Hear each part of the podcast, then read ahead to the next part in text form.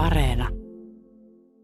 Mutta paljon myöhemmin, samoillessani päinvastaiseen suuntaan, halki aikojen, joiden kautta olin kulkenut ennen kuin olin alkanut rakastaa Albertinia.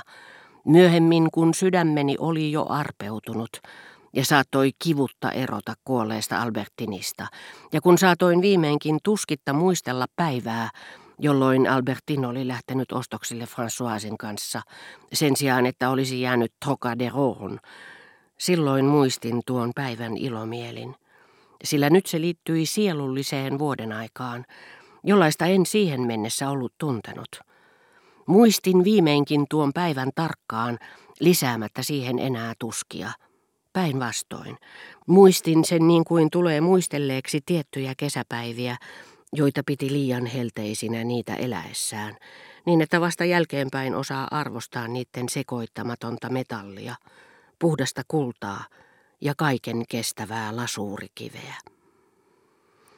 Nuo muutamat vuodet, jotka Albertinin muiston takia olivat niin tuskallisia, eivät siis liittäneet hänen muistoonsa vain vaihtuvia värejään, erilaisia tilanteitaan sekä jäänteitä vuoden ajoista ja hetkistä aina kesäkuun iltapäivistä talviiltoihin, merellisestä kuutamosta kotiin paluun aamunkoittoon, Pariisin lumesta Saint-Cloud kuolleisiin lehtiin. Ne liittivät hänen muistoonsa myös oman kulloisenkin käsitykseni Albertinista – Mielikuvani hänen ulkonäöstään, tiedon siitä kuinka usein tai harvoin olin tavannut häntä tiettynä vuoden aikana, joka sen mukaan vaikutti joko harvalta tai tiiviiltä. Ahdistuksen, jota hän oli tuottanut minulle, antaessaan odottaa itseään. Halun, jota hän tiettynä hetkenä oli tuntenut minua kohtaan. Toiveeni, jotka ensin heräsivät ja sitten raukesivat. Tuo kaikki muutti taannehtivan suruni luonnetta yhtä paljon kuin siihen liittyvät valon tai tuoksujen vaikutelmat, ja täydensi elämäni aurinkovuosia, jotka jo pelkkine keväineen, syksyineen ja talvineen olivat niin surullisia siksi, että Albertinin muisto erottamattomasti liittyi niihin, lisäämällä kunkin vuoden oheen eräänlaisen tunnevuoden, jonka tunteja ei määritellyt auringon asema, vaan tapaamisen odotus, ja jonka päivien pituutta tai lämpötilan kohoamista mittasi toiveitteni kasvu, suhteemme kehittyminen, Albertinin kasvojen vähittäiset muutokset, hänen tekemänsä matkat, hänen muualta lähettämiensä kirjeiden lukumäärä ja tyyli, hänen pienempi tai suurempi intonsa tavata minut palatessaan. Ja vaikka jokainen sään muutos ja jokainen uusi päivä toi mukanaan erilaisen Albertinin, se ei johtunut yksinomaan siitä, että ne olisivat palauttaneet mieleeni samanlaisia hetkiä.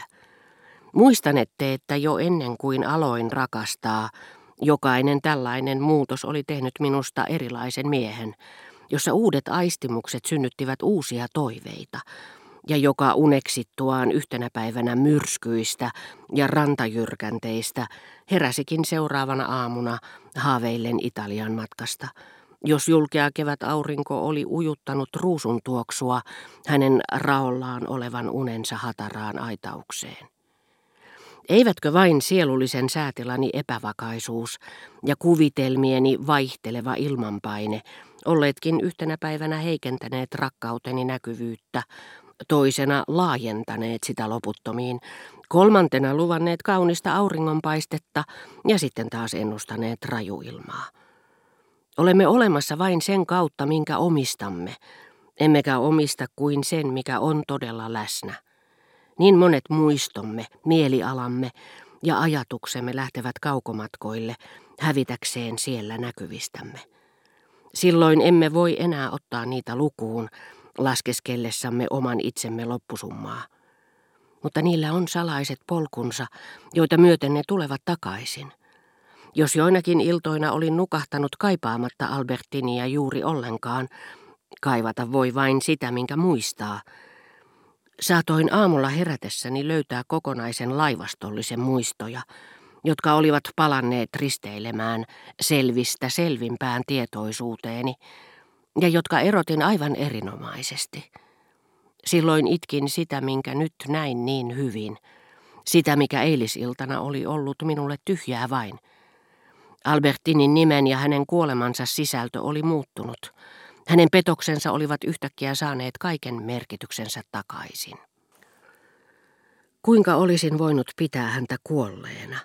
Kun nyt häntä ajatellessani saatoin katsoa täsmälleen samoja kuvia kuin hänen elossa ollessaankin. Milloin näin hänet sateella kumartuneena mytologisen polkupyöränsä ylle, hiukset käärmeiksi kammattuina, päässään turbaani ja yllään sotaisa sadettakki, jonka läpi hänen povensa pullotti, kun hän viiletti täyttä vauhtia kylväen kauhua Balbekin kaduille – Milloin taas näin hänet Chantepin metsässä, minne olimme vieneet champagnea.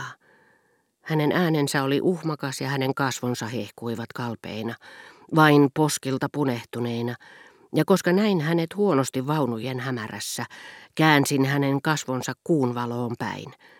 Noita kasvoja koetin nyt turhaan muistella, koetin erottaa ne pimeydessä, joka ei koskaan enää päättyisi.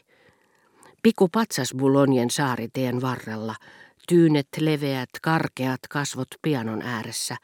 Hän oli vuoron perään sateen märkä ja vikkelä, haastava ja läpikuultava, liikkumaton ja hymyilevä, musiikin enkeli. Joka ikinen Albertin liittyi tiettyyn hetkeen, tiettyyn päivämäärään, ja kun näin tietyn Albertinin, muistin heti vastaavan tilanteen. Eivätkä nämä menneisyyden hetket ole liikkumattomia. Muistissamme on tallella sama liike, joka työnsi niitä, ja samalla meitä itseämme kohti tulevaisuutta. Tulevaisuutta, joka sitten muuttui menneisyydeksi. En ollut koskaan hyväillyt sadepäivien Albertinia kumitakissaan, ja mieleni teki pyytää häntä riisumaan tuo varustus, jotta saisin tuta hänen kanssaan leirirakkauden, retkitoveruuden – mutta se ei ollut enää mahdollista, hän oli kuollut. Ja jotta en olisi saattanut häntä turmelukseen, en ollut myöskään koskaan ollut ymmärtävinäni häntä niinä iltoina, kun hän tuntui ehdottavan minulle nautintoja, joita ei ehkä olisi mennyt etsimään muilta, jos en olisi ollut niin torjuva, ja jotka herättivät minussa nyt raivokasta halua. En olisi kokenut niitä samalla tavalla toisten kanssa, mutta sitä, joka ne olisi minulle antanut, en olisi tavannut, vaikka olisin kiertänyt maailman ympäri, koska Albertin oli kuollut. Näytti siltä, että minun oli valittava kahdesta tosiasiasta toinen, päätettävä kumpi oli se oikea. Siinä määrin Albertinin kuolema, joka saapui luokseni todellisuudesta, jota en tuntenut, hänen elämästään Turennissa, oli ristiriidassa kaikkien häneen liittyvien ajatusteni, halujeni, kaipuuni, hellyyteni, raivoni, mustasukkaisuuteni kanssa. Moinen muistojen rikkaus, joka oli peräisin hänen elämänsä valikoimasta, moinen määrä tunteita, jotka loihtivat esiin hänen elämänsä ja edellyttivät sitä, tuntuivat tekevän Albertinin kuolemasta uskomattoman.